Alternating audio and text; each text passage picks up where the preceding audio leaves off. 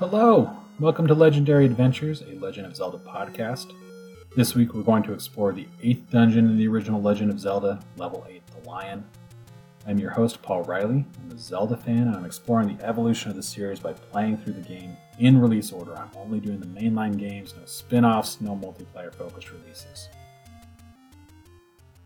So, how do we get to level 8? There was no hint to the location of the lion within level 7 but that doesn't mean that there are no hints to the location of this dungeon.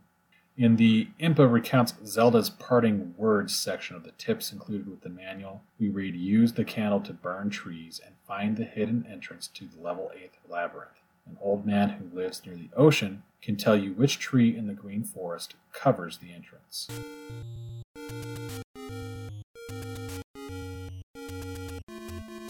On the screen directly east of the Lost Hills, we find a number of Armos statues. Under a statue in the top row, we find a staircase that leads to a cave with an old man. He tells us the secret is in the tree at the dead end. Within the green forest on the east side of the map, there is one location with a single tree that creates a dead end. We can see it on the included map, three squares from the right and one square up from the bottom.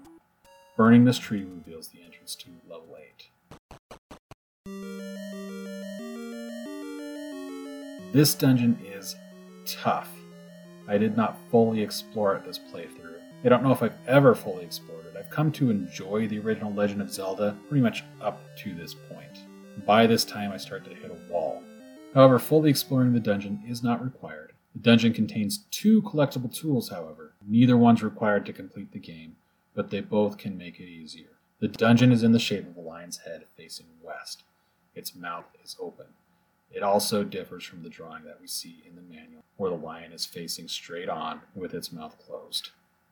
We start in the base of the head just behind the bottom jaw. We can claim a key in the room to the east. The first of the dungeon's two items are to the west. We have to win a rematch against Manhandla and clear a room of Gibdo and Darknuts to access it. The second room with the Gibdo and the Darknuts is especially difficult because there's also two bubbles that move throughout the room.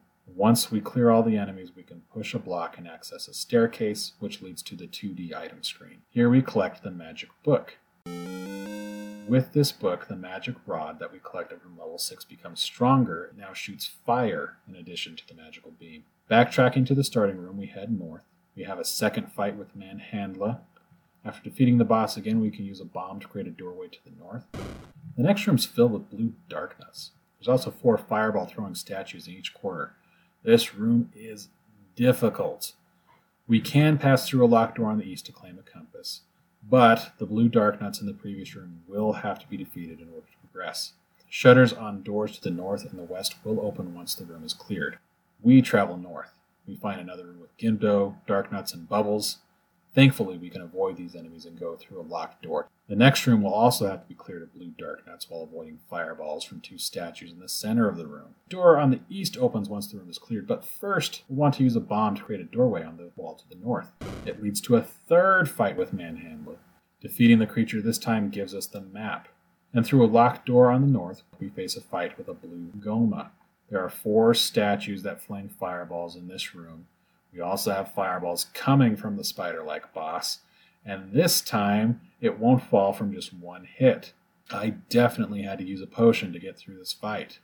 But doors to the north and west will open once Gohma falls. The room to the north is optional.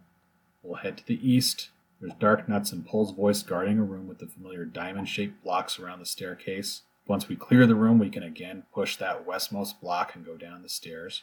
We'll find another 2D item room. This one contains a lion shaped key. It's the magical key, and it will allow us to open any door in the game. No other keys are required. We backtrack to the room that we first cleared of Darknuts with the fireball flinging statues in the middle. We then travel west to find a room filled with Gibdo, with Darknuts, and Bubbles. We can avoid these enemies though, and head down a staircase on the east wall. We enter a 2D traversal screen.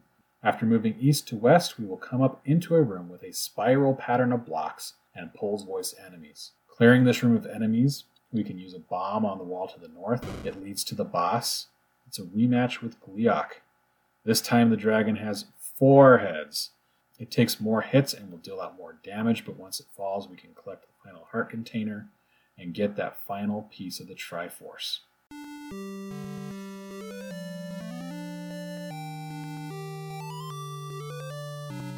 So there are a number of rooms that I did not cover here. They're all optional, but there are two worth discussing. They're both hint rooms.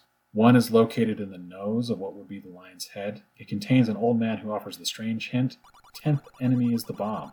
This is one of the most bizarre hints of the game. Bomb drops do not happen after every tenth enemy is defeated. Hardcore Zelda players, however, had figured out that it's an obscure rule that this hint is referring to. If a player can kill nine enemies without being hit and then kills a tenth enemy with a bomb, it will force a bomb drop. According to the Legends of Localization.com, this hint is also not a direct translation. In the original Japanese, the hint was along the lines of search for the lion key, telling us to find the second item within this dungeon, basically. It's a mystery why this useful hint was dropped in favor of one about an odd and obscure rule. The second hint room worth discussing is located directly south of the eye. Inside, an old man offers this hint Spectacle Rock is an entrance to death. This is a hint to the location of the final dungeon of the game. We're heading there next week to Spectacle Rock and into Death Mountain to take on Ganon. If you'd like to follow along, please subscribe. I'm Paul Riley. Thank you for listening, and I will see you next week.